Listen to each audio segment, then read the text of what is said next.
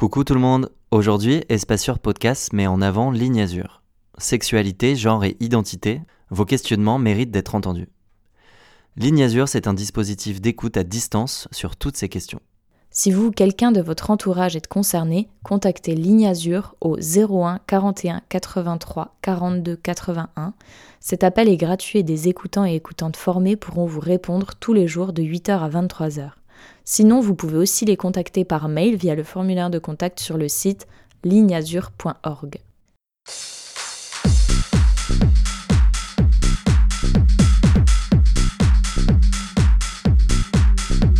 Espace Sûr est le podcast qui donne la parole à toute la communauté LGBTQIA.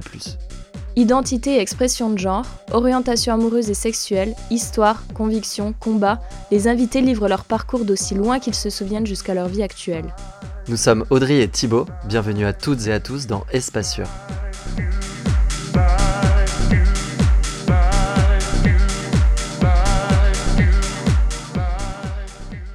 Hello Hugo, comment ça va aujourd'hui?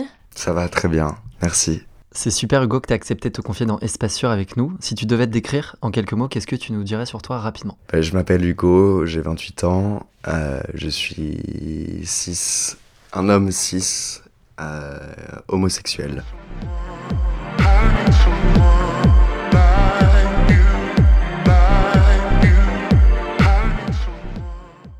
Raconte-nous ton enfance et adolescence, comment les as-tu vécues? Euh, donc j'ai grandi à Chaponneau, un petit village dans l'ouest lyonnais, et j'ai eu une enfance et adolescence plutôt heureuse, euh, même très heureuse côté famille, et qui était un petit peu en miroir de l'enfance euh, et l'adolescence plus tourmentée de ce qui s'est passé en milieu scolaire. J'ai senti que j'étais différent de mes camarades dès le, CP, on va dire. je pense pas qu'on puisse avoir une conscience bien avant, mais qui était un peu différente de, du bien-être que j'avais connu dans ma famille auparavant.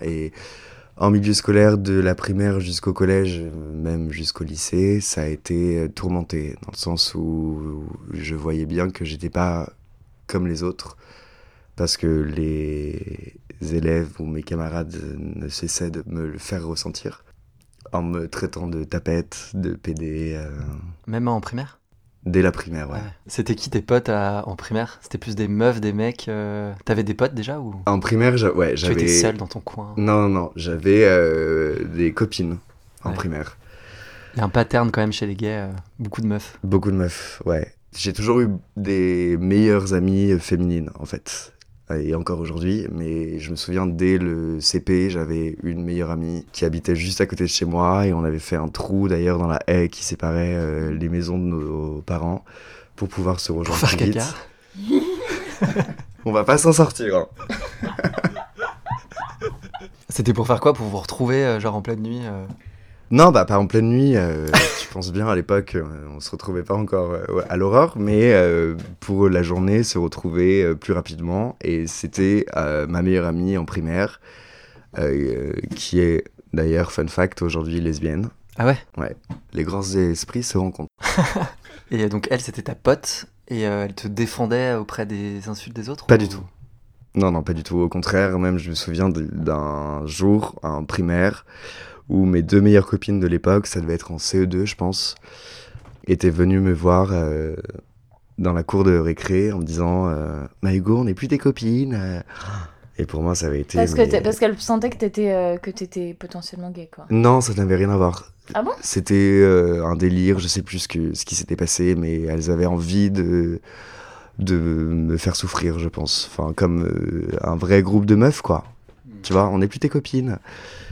Elles étaient arrivées comme ça dans la cour, euh, les deux, euh, toutes fières. Donc moi, j'étais un peu dévasté. Et à côté de ça, il y avait le groupe de garçons euh, avec qui j'étais aussi pote, tu vois. Ah mais ouais. Qui jouaient au foot et tout. Qui jouaient au foot, qui dansaient sur du Offspring ou Linkin Park, pendant que nous, on écoutait la Starac ou Jennifer. Et t'en parlais à des profs, tes parents, ou tu gardais ça pour toi J'ai gardé ça pour moi. Ouais. J'en ai jamais parlé à un prof, j'en ai jamais parlé à mes parents. Et je me souviens, en plus, mon père m'emmenait euh, tous les matins en voiture à l'école et euh, on avait un petit rituel, c'est qu'il y avait un bar en face de. Enfin, un café, on va dire, en face de mon école primaire. Et tous les matins, on prenait, euh, lui il prenait un café, moi je prenais une grenadine, et ça me brûlait d'envie de lui dire bah je suis pas heureux, il y a des choses qui se passent à l'école qui sont pas normales et que j'arrive pas à vous dire, mais impossible de leur en parler. Donc euh, ouais, j'ai non, on peut pas en parler aux adultes quand on a 10 ans. Et ça se traduisait comment euh, sur ton comportement, tes, tes actions? Tu- Du coup, t'étais- tu te renfermais, tu... Bah pas vraiment. Parce que je, je pense que de base, je faisais déjà assez euh, féminin, entre guillemets. Donc euh, mon objectif, c'était d'avoir des bonnes notes, de ramener des bonnes notes. Et mes profs m'aimaient bien. Euh, J'étais l'élève moteur de la classe avec mes petites chemises blanches et ma mèche sur le tech. Donc ça allait bien. T'as dit que ça se passait super bien dans ta famille? Oui. T'avais quel genre de relation avec tes parents et ta Bah, sœur? Je dirais euh, une relation assez normale en fait. La, la famille lambda euh, de deux parents hétéros, euh, deux enfants, une fille, un garçon, et on s'entendait tous bien. Il y avait ma mère parfois qui jetait des assiettes euh, dans le salon parce qu'elle n'était pas contente. euh, Famille normale donc. et je veux dire, avec des, ses crises et ses amours, quoi. On fêtait Noël tous les ans avec le reste de ma famille et la vie, euh, ouais, battait son plein, entre guillemets. Et ils t'ont un peu euh, parlé de, des différences qu'il pouvait y avoir, etc. Ils t'ont éduqué là-dessus ou pas? Non, jamais. Jamais. Quand tu te poses pas la question en tant que parent, je sais pas si c'est, euh, tu vois, si même eux ils y pensent, de Bah- dire, tu sais, tu peux être gay, tu peux être bi. pff, Disons qu'ils avaient certains indices parce que je jouais à la Barbie avec ma sœur. euh, ça se voyait que j'étais un, petit gosse euh, assez efféminé. Et je pense que dès l'âge de 4 ans, ils auraient pu se dire euh, Ok, il est homo et on va essayer de l'accompagner là-dedans. Mais ils ont préféré ne pas m'en parler pour que je fasse mon chemin, ce qui est une certaine éducation. Mais du coup, ouais, ça a mis son temps. Et c'est ce qui a rendu la chose un peu plus douloureuse, je pense. Ils disaient rien quand tu jouais au Barbie? Rien du tout. bah, C'est déjà bien. Oui, c'est déjà bien. tu vois, et- non mais tu pourrais te c'est ça. Moi, je me, souvi- je souviens de Barbie princesse des îles. C'était une Barbie avec euh, des cheveux, euh, avec des mèches rouges, euh, un peu veinées, tu vois. et- Barbie, princesse des îles. Ouais. Moi c'était plus Polly Pocket, les toutes petites, tu sais, les miniatures là. Ouais. Elles avaient une petite maison quand tu ouvrais Ah un ouais, mais ça coquillage. j'adorais aussi. Petit, petit poney magique aussi. Bah ça justement avec euh, mon ami de l'époque euh, avec qui on partageait euh, la haie, on jouait au Polly Pocket aussi. Mais après à côté de ça j'avais aussi des circuits de man, voiture. ouais. Non j'ai jamais été très action man mais Mm. on, on était déjà fluide on va dire en primaire. Et donc en partant du principe sociétal que la norme ça serait d'être cis hétéro, à quel âge t'as compris ta différence? T'as dit hyper tôt? Bah hyper tôt ouais. Ouais. Justement. Ça se traduisait comment Genre tu regardais plus les mecs déjà en primaire enfin... Bah non, mais je savais, en fait, je savais que ce qui m'intéressait, c'était d'être ami avec les femmes, et je pense que j'ai compris tout de suite qu'il y avait une part de féminité en moi. Pour moi, la norme, c'était justement pas d'être euh, cisgenre hétéro, c'était d'être femme. Hmm. Tu vois? Et Du coup, tu t'identifies à tes potes? À mes potes euh, féminines, Ouais.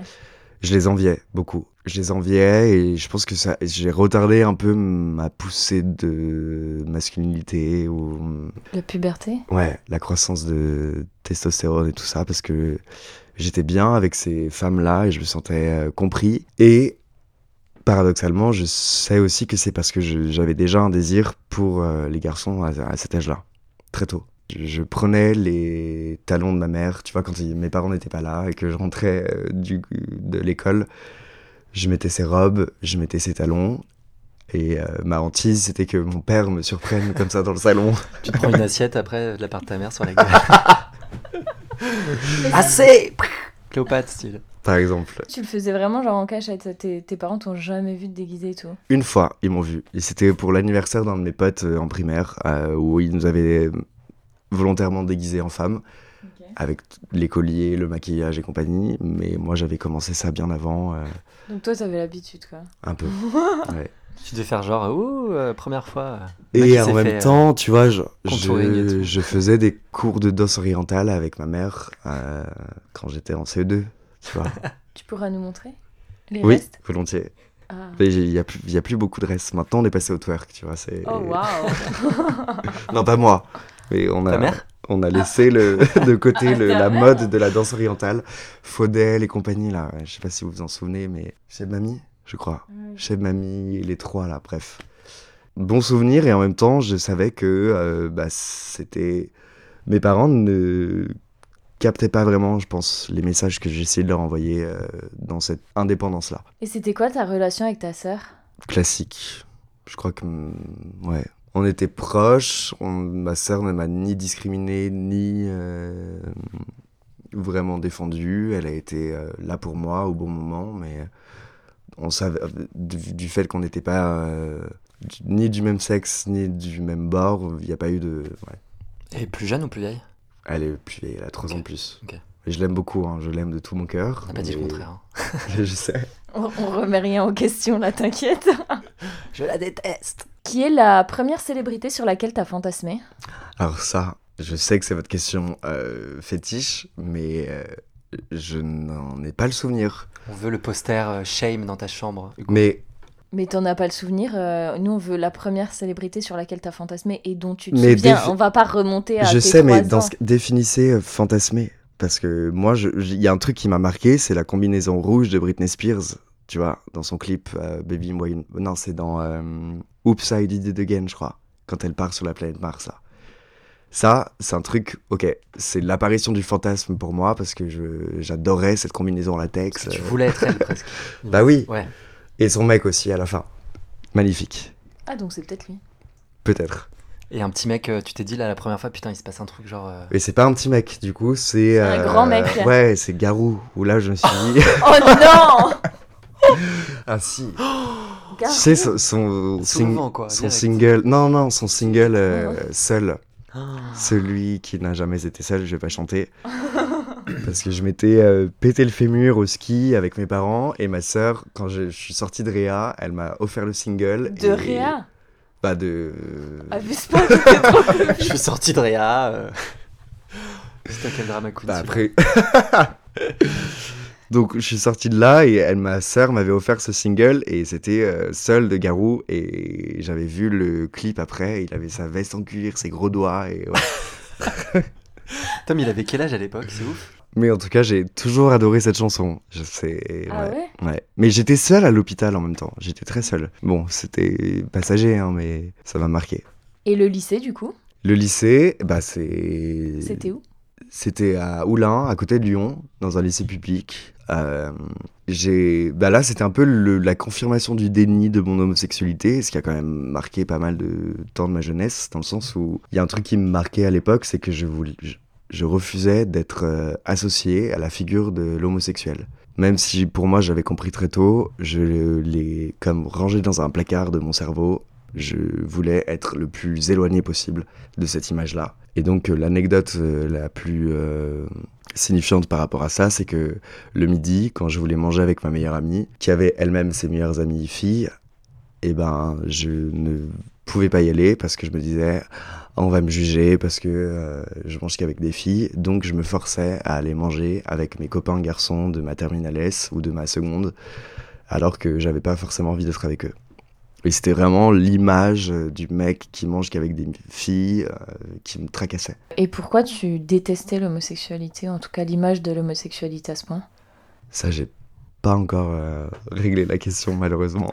Je suis en train de travailler dessus, j'ai un bouquin, mais. non, mais c'était un déni, quoi. C'est le, tu rentres dans un déni et, et tu te bats contre ta propre image et de peur de décevoir je ne sais qui, en fait. Te décevoir toi déjà, peut-être? Bah ouais, mais euh, ce qui est triste, parce que c'est comme si moi je m'étais découvert à 4 ans et que je m'étais redécouvert euh, quasiment 18 ans après, quoi. Donc c'est. Ouais. Il y a un bug dans l'histoire. Et c'est clairement à cause de, des gens du lycée, de la société, euh, qui te dit que être euh, PD c'est pas bien. Et il y en avait pas beaucoup des homos dans mon lycée, donc. euh, Est-ce que t'avais une figure euh, LGBT dans, ta... dans ton entourage? Garou Non, je rigole. Euh, dans mon entourage, non. Pas immédiatement, non, non. Famille. Pas en euh, tant que amis, jeune. ouais. Non.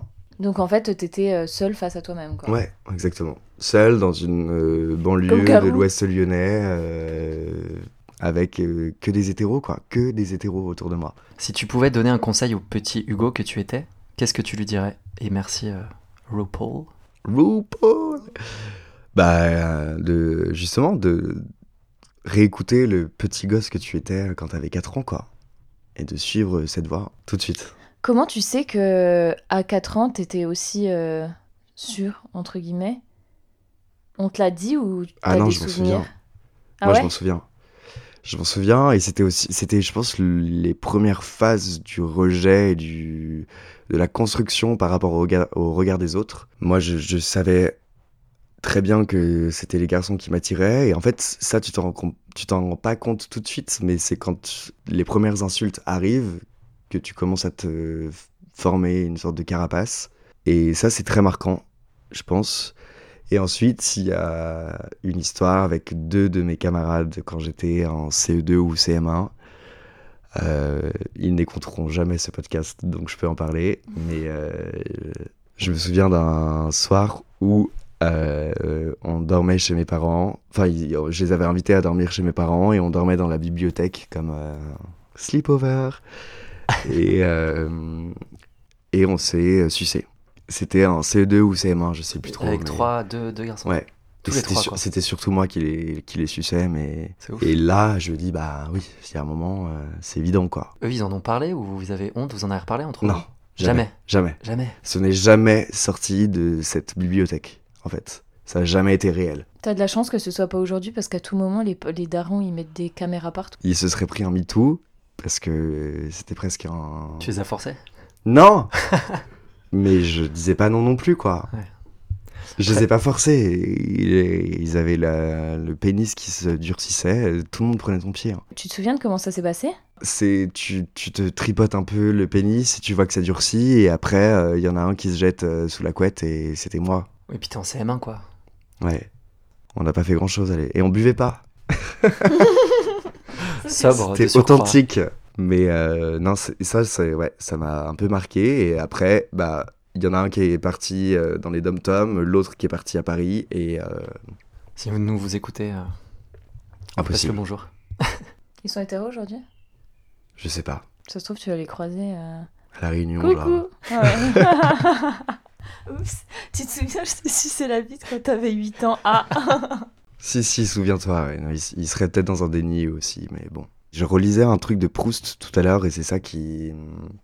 Ça n'a pas vraiment grand-chose à voir dans le livre, parce que c'est le cinquième ou le quatrième, je crois, de À la recherche du temps perdu. À un moment, Proust parle d'Albertine et il dit c'est comme c'est une inquiétude douloureuse qui n'aurait pas existé sans la douceur préalable. Pour moi, ce passage euh, de la prise de conscience de ton homosexualité comme quoi c'est quelque chose de mal pour les autres, ça m'a fait encore plus mal parce que justement, avant, auprès de mes parents ou de ma famille, tout allait très bien. euh, J'étais un jeune, euh, un, petit garçon heureux et insouciant. Et c'est ce switch-là qui te plonge dans un déni et après c'est fini quoi. Quand moi j'ai lu cette phrase, ça m'a fait immédiatement penser à ça à cet état d'âme euh, où tout allait bien et d'un coup tu chavires et pour que tu prennes conscience que tu chavires, c'est que tu savais qu'avant ça allait bien et parce que les autres qui sont ton altérité euh, te disent que bah, t'es une tapette ou t'es pas normal. Euh, en fait, parfois tu te dis mais j'étais très bien dans les jupons de ma mère et personne m'avait rien demandé et voilà.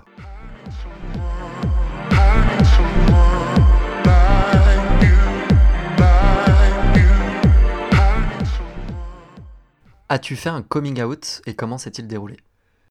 Euh, oui, j'ai fait un coming out, euh, j'en ai fait plusieurs même, et dans l'ensemble, tout s'est très bien passé. C'était à quel âge le premier? Le premier, c'était à 19 ans, à des camarades de l'école d'architecture. Parce que j'ai pas précisé, mais je suis architecte dans mes heures perdues. Donc, euh, à l'école d'archi, j'avais euh, deux euh, copains, Léa et Benoît, si vous m'entendez d'ailleurs, big up. Et on avait fait un, un- une sorte d'apéro à l'école et ensuite on était parti chez Benoît. Et c'est, en fait, c'est la première fois que j'osais en parler à des amis. Je veux dire à des personnes proches. Et qu'est-ce qui a fait que tu leur as dit à eux? Parce que euh, à l'école d'archi, euh, c'était euh, déjà accepté en fait. Enfin, tout le monde euh, savait plus ou moins que j'étais homo, euh, sauf moi.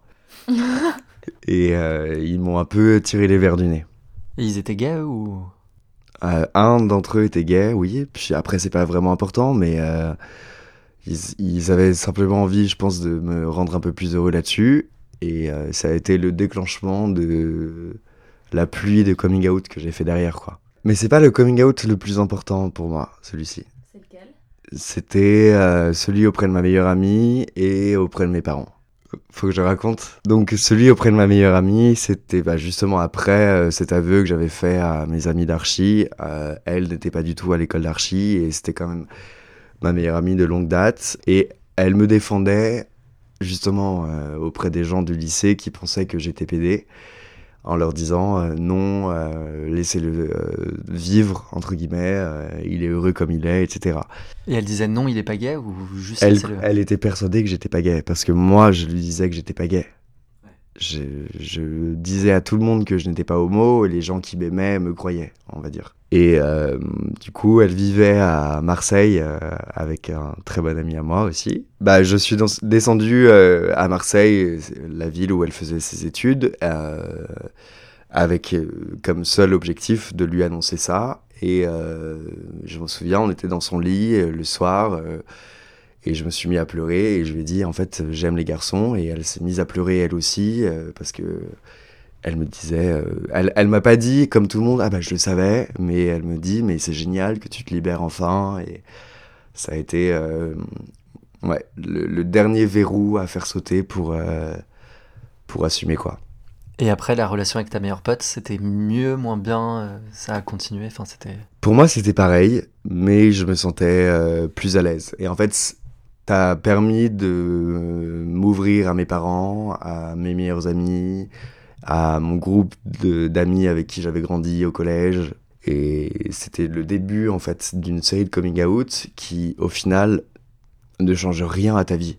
Parce que tu te mets des barrières tout seul quand t'es dans un déni aussi profond que celui dans lequel j'étais et dans lequel pas mal d'homos, je pense, sont encore aujourd'hui malheureusement, où tu t'imagines des choses atroces euh, sur l'image qu'on va penser ou sur la figure de l'homosexuel que toi-même tu essayes de rejeter, mais finalement tout va bien et tu n'es pas dans la tête des gens, tu n'es pas au cœur euh, des histoires des personnes et c'est juste ton bonheur qui compte.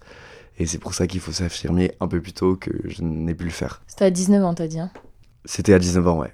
Et mes parents, c'était euh, un voyage au Pérou qu'on avait fait euh, avec ma sœur, mes deux parents, euh, donc euh, Machu Picchu et compagnie. Et euh, on avait passé trois semaines avec mes parents et ma sœur. Euh, ma sœur repartait en Argentine parce qu'elle vivait là-bas à l'époque. Moi, je repartais à Paris.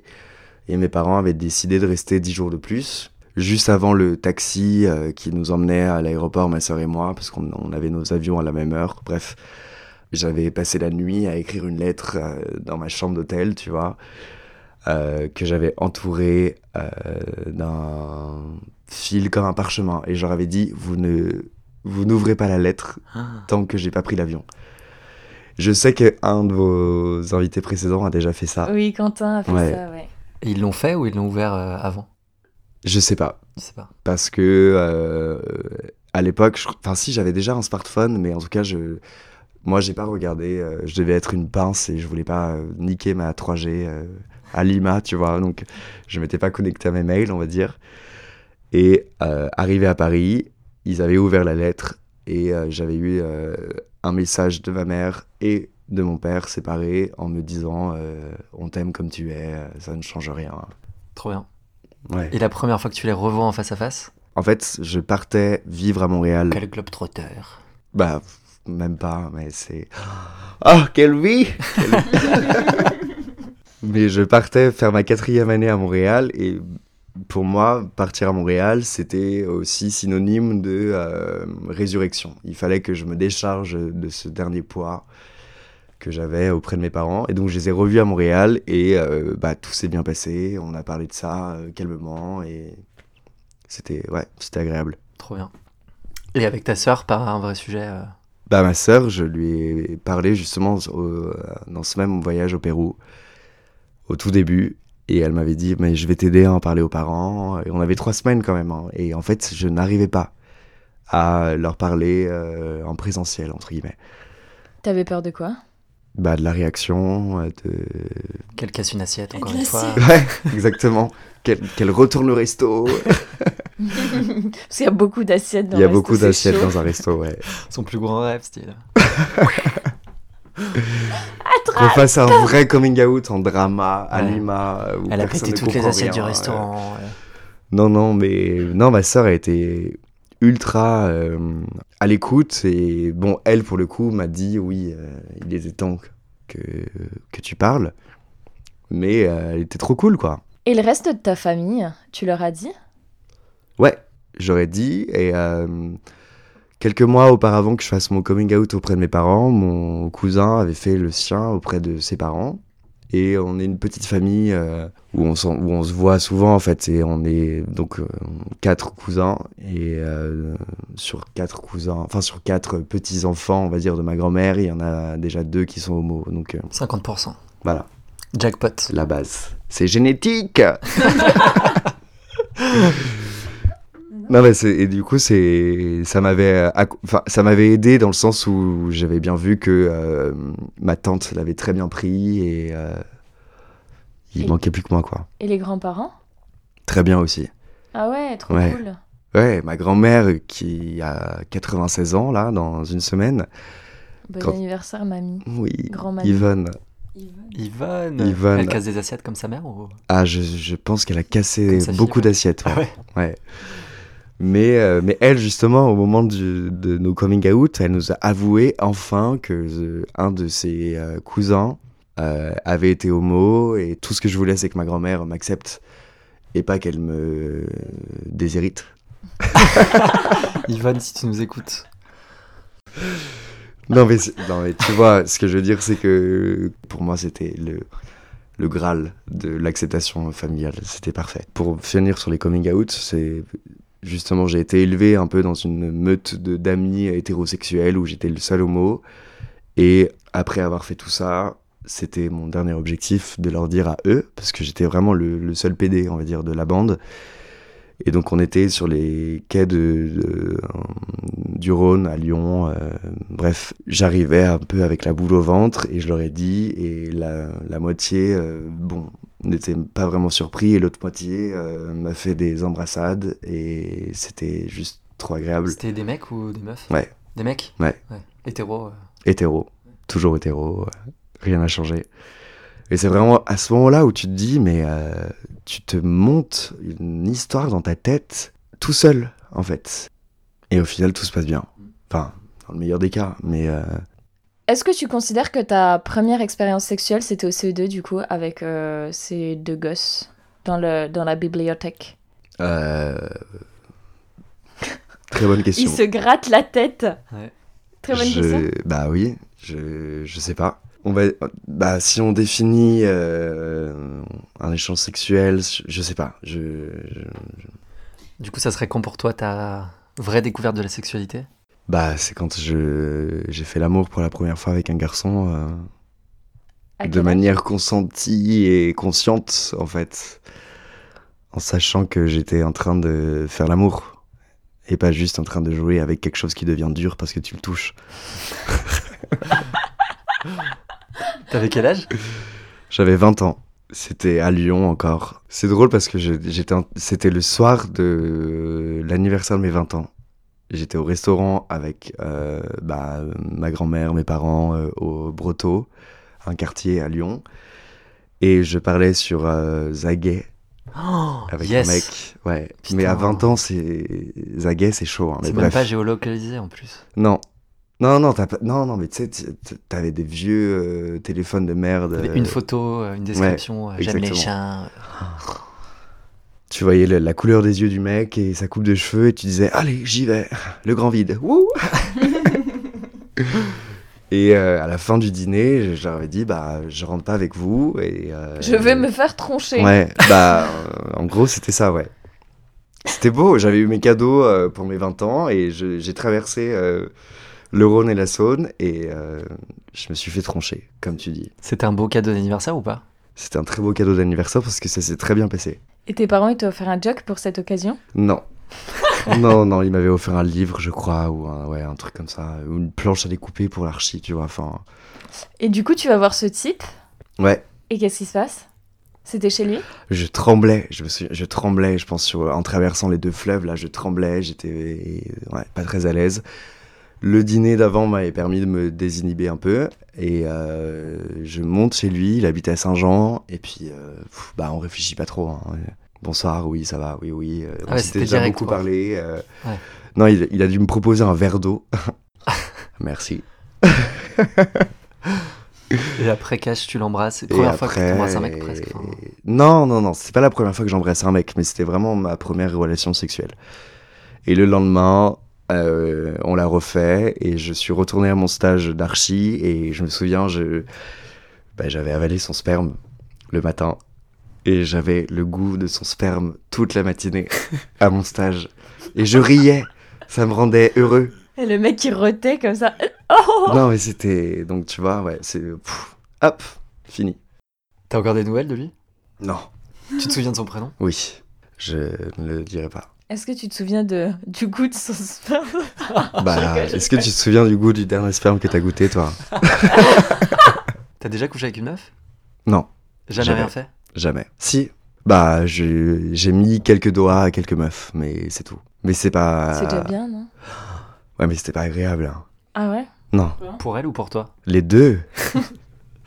Parce que moi, je faisais ça. Justement, c'était au lycée, tu vois, dans cette carapace que tu te construis en mode Je suis pas gay, je suis pas gay, regarde. Et, euh, et en fait, au moment venu où la meuf commence à enlever son haut et tout, elle est trop chaude, et moi je lui dis Non, je suis pas prêt. Et là, euh, ça m'est arrivé deux fois, elle te serre dans, dans ses bras, tu vois, en mode Ah, mais je t'adore, t'es trop respectueux. Et toi, dans ta tête, tu dis Mais tu vas me détester en fait.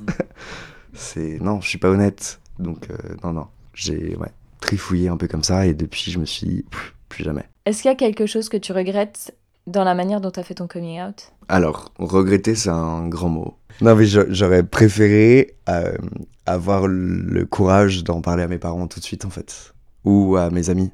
Et surtout à mes parents. De pas euh, passer par l'intermé- l'intermédiaire d'une lettre pour leur dire euh, qui je suis. Et j'espère que bientôt, le coming out, ça n'existera plus et que on dira juste euh, en primaire, euh, bah, il y a Mathilde et Armand qui viennent dormir à la maison et je te dis pas lequel d'entre eux je vais choisir et que les parents s'en foutront. Enfin, c'est le seul truc que je regrette entre guillemets, c'est ça.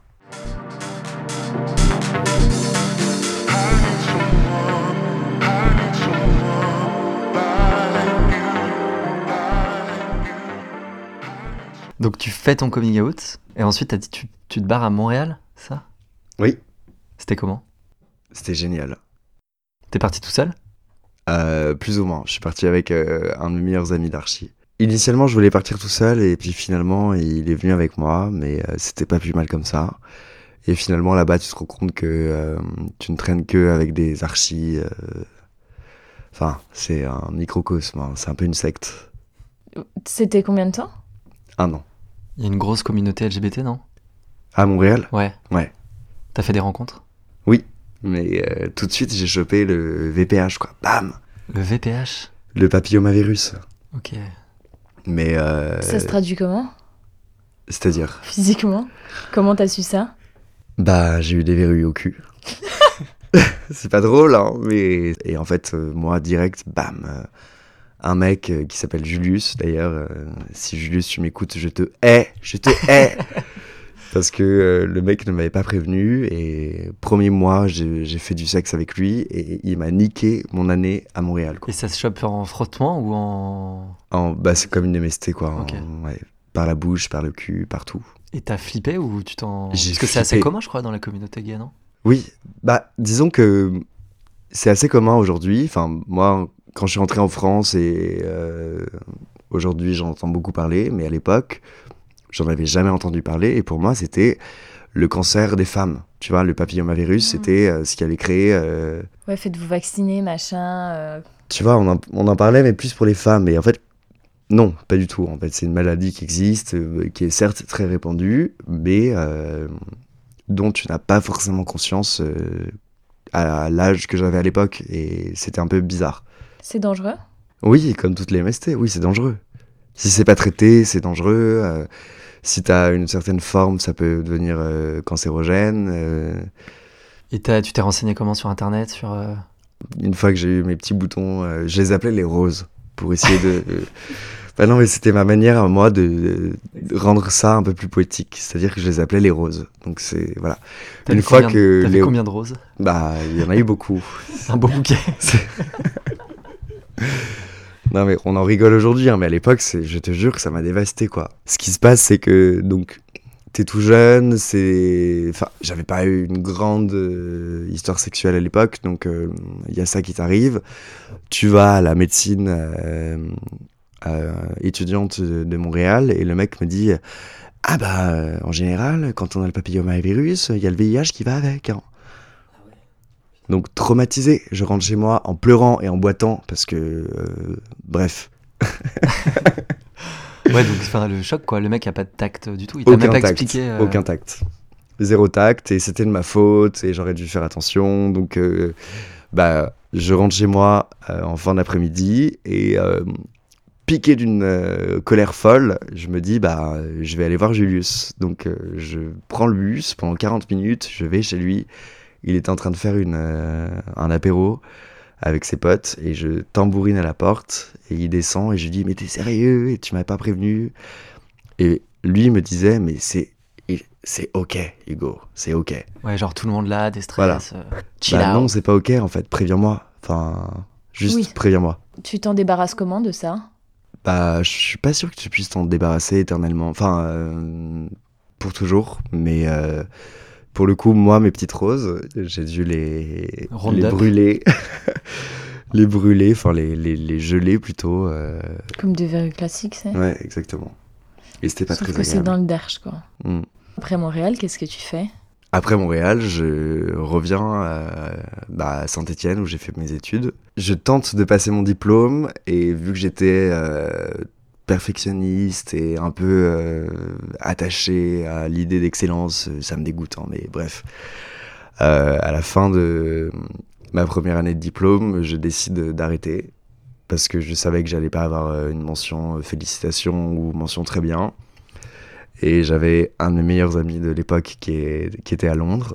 Donc je décide de le rejoindre. Donc, euh, Hugo débarque à Londres. Voilà. Bah, bah, ouf. Oula Faudrait voir sa tête. accrochez-vous. hein. Vas-y. T'es resté combien de temps? Je suis resté 4 mois. Ah oui, donc c'était Ah. express, quoi. Oui. Non mais c'était 4 mois de, de trop presque. Mais euh, Un quatre de trop. c'était c'était parfait. C'était trop beau. C'était bien. J'y allais vraiment pour faire la fête, pour me libérer et pour euh, être dans une autre mentalité, vraiment loin de l'école, tu vois, détaché de cette pression universitaire qu'on a un peu en France. Là-bas, j'étais euh, libre et je bossais sur des marchés, je faisais la teuf. Marché, tu faisais quoi? Je vendais des salades et des burritos sur le marché. et le soir, je bossais dans un bar Énorme. à, à Shoreditch. T'as réussi à faire la teuf et tout? La fête, la fête, ouais. Et j'ai rencontré des gens intéressants et je suis surtout resté près de mon meilleur pote. Et J'ai rencontré euh, une autre nana euh, absolument géniale que je revois souvent à Paris. Et euh, voilà, ça a fait des belles rencontres. Autrement, c'était, euh, il y avait vraiment ce délire de, un petit peu de, de destruction, je pense. Enfin, tous les gens que j'ai rencontrés qui étaient à Londres, euh, que ce soit des jeunes barman ou euh, des gens de la City, tout le monde était complètement taré dans leur tête. en mode 17h, il faut qu'on boive et pas très exemplaire. C'était comment la teuf? Euh, bah, les soirées londoniennes commençaient dans cette chambre que je partageais avec mon pote, euh, où on payait un SMIC à deux pour euh, 9 mètres carrés. Et euh, ensuite, on allait au GAY à Soho, histoire de payer nos consos à un ou deux pounds, tu vois, genre vraiment les pinces. En même temps, on gagnait pas beaucoup d'argent. Et après, on allait au, dans des clubs, enfin à Vauxhall, pour finir en général au Beyond le dimanche soir. Tu dirais que c'est quand, du coup, le premier mec que t'as rencontré? La première fois que t'es tombé amoureux? Ouais, ça c'était euh, il y a trois ans. Mais est-ce que tomber amoureux, ça veut dire construire quelque chose? Je vous retourne la question. Est-ce que t'es déjà tombé amoureux de Thibault? Et toi, Audrey? Et toi, Hugo? Oui, moi je suis tombé amoureux une fois. C'était qui? Qui était l'heureux élu de ton cœur? Bah, C'était un garçon et je suis pas sûr de vouloir retomber amoureux euh, d'aussitôt. Il s'appelait comment? Bah, il se reconnaîtra, je pense. Du coup, t'es sorti avec ce mec? Oui, oui, c'était pas un faux amour, euh, un fantasme ou quoi. C'était pas Garou. hein. Et vous êtes restés combien de temps ensemble? Un an et demi. Intense, mais en un an et demi, il m'a fait vivre, euh, je sais pas, cinq ans euh, de, de vie, quoi. Tout était accéléré, rapide. euh, C'était beau. Il y a d'autres relations qui t'ont marqué dans ta vie? Il y a une relation qui m'avait marqué, bah, justement après Londres, où euh, avec un garçon, on s'écrivait des lettres. Il m'avait écrit sur Instagram et euh, euh, plutôt que de s'envoyer des DM ou des messages sur WhatsApp, on avait décidé de s'envoyer des lettres. Et Vous communiquiez que comme ça? Oui. C'est ouf. c'était une sorte de protocole. Waouh Et c'était trop beau. Et on s'était jamais vu, en vrai. T'avais les photos Instagram, quoi, c'est tout. Ouais, exactement. Je savais qu'il était magnifique et. Enfin, je le trouvais magnifique, on va dire. Et euh, c'était beau, on parlait de littérature, de cinéma, d'archi, de plein de choses en fait. De son enfance, de la mienne. Bon, de sujets un peu lambda. Et, euh, et on s'est vu ensuite quand je suis arrivé à Paris, euh, rue Monge, pour la première fois, et ça a matché.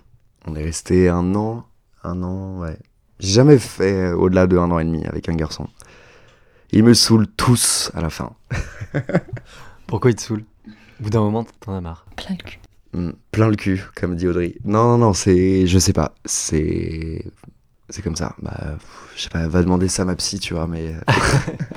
Et tu les rencontres comment, tes mecs euh En tout cas, ceux avec qui j'ai eu plus ou moins des relations, je les ai jamais euh, rencontrés autrement que physiquement. Donc, c'est Ouais. des potes de potes ou euh, en soirée. Et du coup, sur Grinder, pas de, pas de rencontre comme ça, quoi. Enfin, Bah, sur Grindr, ça arrive. Je- Mais je pense que je vais me désinscrire bientôt. C'est ce qu'on dit tous. Oui, dans C'est ce qu'elles jours, disent la- toutes. tu Ben oui. et là. C'est chiant, mais pour moi, c'est une vraie drogue. hein. Je pense que c'est un vrai problème, Grinder, parce que je suis capable de passer trois heures à essayer de trouver le plan parfait. Et euh, C'est quoi le plan parfait? Bah, c'est le mec parfait. Bah, le plan parfait pour moi, c'est un mélange entre Pito Coste et Marguerite Duras. Ça n'existe pas. Mais euh, Pito Coste, c'est- mon acteur porno favori. Ok. Marguerite Duras, c'est ta, ton actrice porno favorite. Blasphème La pauvre, elle a rien demandé euh, d'où elle est. Non, mais c'est un, je sais pas, ce serait un mec qui est capable de faire l'amour toute la nuit et parler littérature euh, entre euh, deux coïts, quoi. Mais Ouais, bon, Sur Grinder, c'est un peu compliqué. sur quoi. Grindr, c'est un peu compliqué. En général, c'est plutôt euh, top, euh, passif. bon.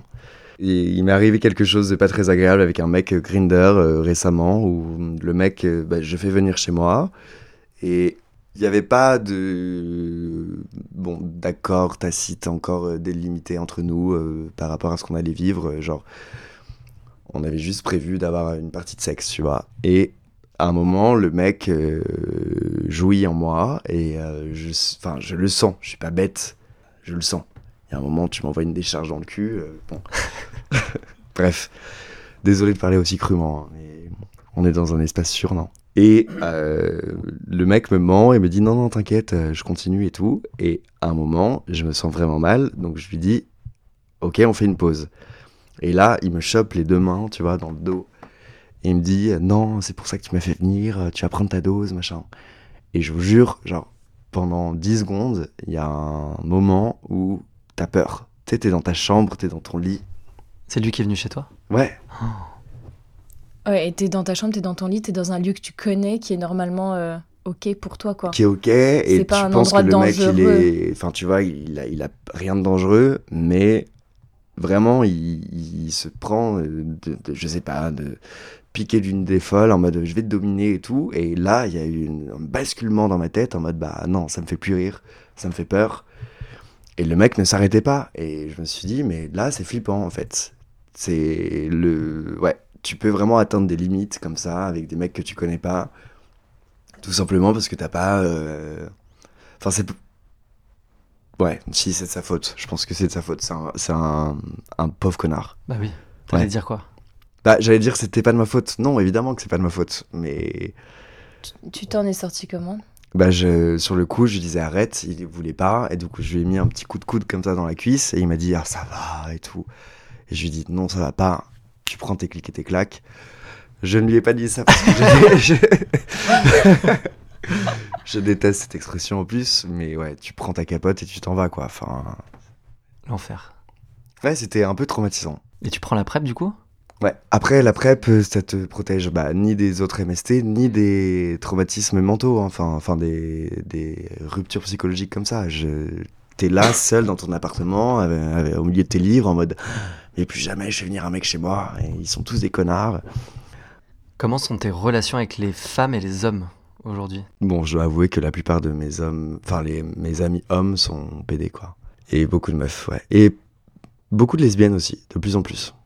Qui ont. J'adore les lesbiennes, je les trouve. euh, j'ai- Je les admire. Elles ont tout compris, en fait. Je crois. Enfin, tu vois, c'est le, fort intérieur féminin que nous, on, vénère quand on est jeune homo.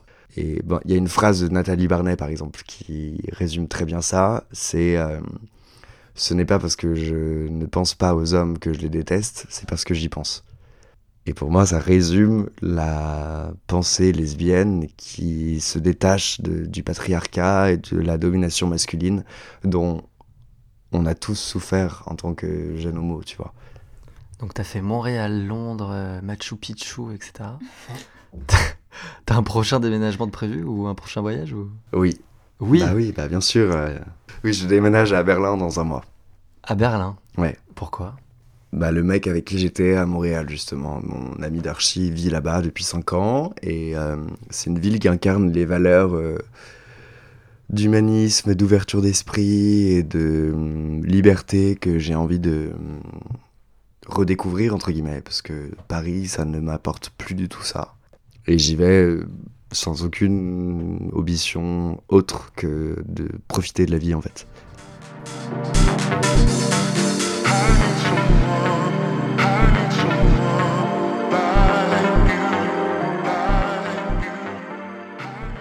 Si tu devais garder une seule position ou un acte sexuel, que pratiquerais-tu jusqu'à la fin de tes jours?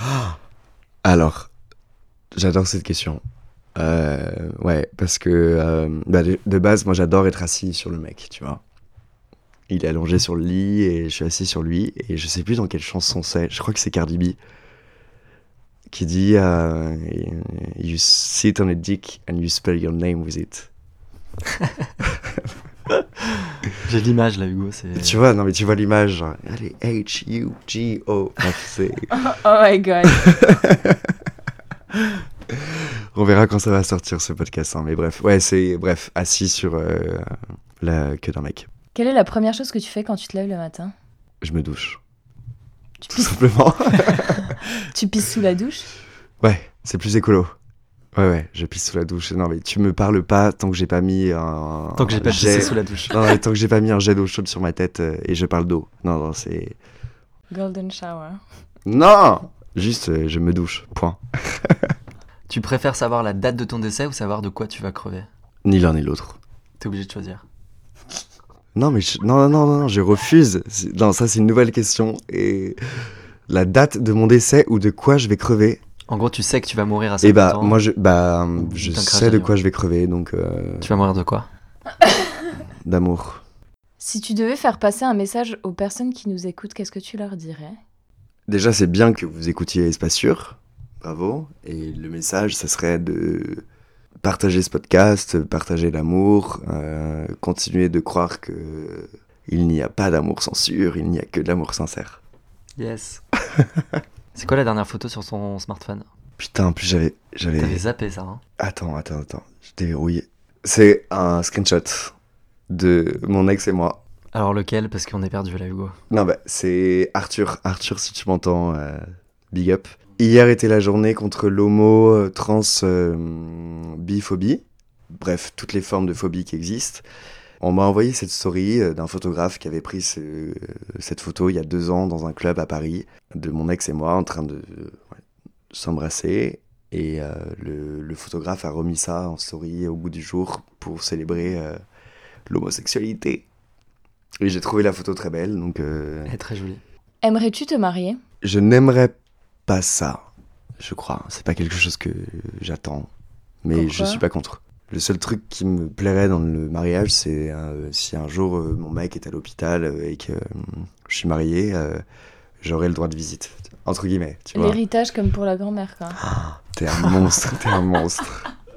Pas du tout, euh, mais non, non, non, c'est simplement ouais, pour la reconnaissance de notre amour que euh, la- le mariage serait utile. Et t'aimerais avoir des enfants? Non, Oula, c'est un nom euh, franc et. non, non. Merci beaucoup Hugo d'avoir participé à Espace Sûr, c'était un réel plaisir d'échanger avec toi. Mais merci à vous, Merci Hugo. c'était génial, merci beaucoup. Prends soin de toi et on se revoit très vite. Bisous. Avec plaisir. Et longue vie à Espace Sûr. Bravo pour ce que vous faites. Merci beaucoup, à bientôt, bisous. Merci à tous d'avoir écouté cet épisode, nous mettons toujours en avant Ligne Azur. Sexualité, genre et identité, vos questionnements méritent d'être entendus. Ligne Azur, c'est un dispositif d'écoute à distance sur toutes ces questions. Si vous ou quelqu'un de votre entourage est concerné, contactez Ligne Azur au 01 41 83 42 81. Cet appel est gratuit et des écoutants et écoutantes formés pourront vous répondre tous les jours de 8h à 23h. Sinon, vous pouvez aussi les contacter par mail via le formulaire de contact sur le site ligneazur.org. Merci à toutes et à tous d'avoir écouté cet épisode.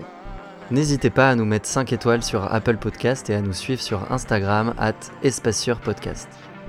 Nous sommes constamment à la recherche de nouveaux invités, alors écrivez-nous sur Instagram ou par mail à espacesurpodcast.gmail.com.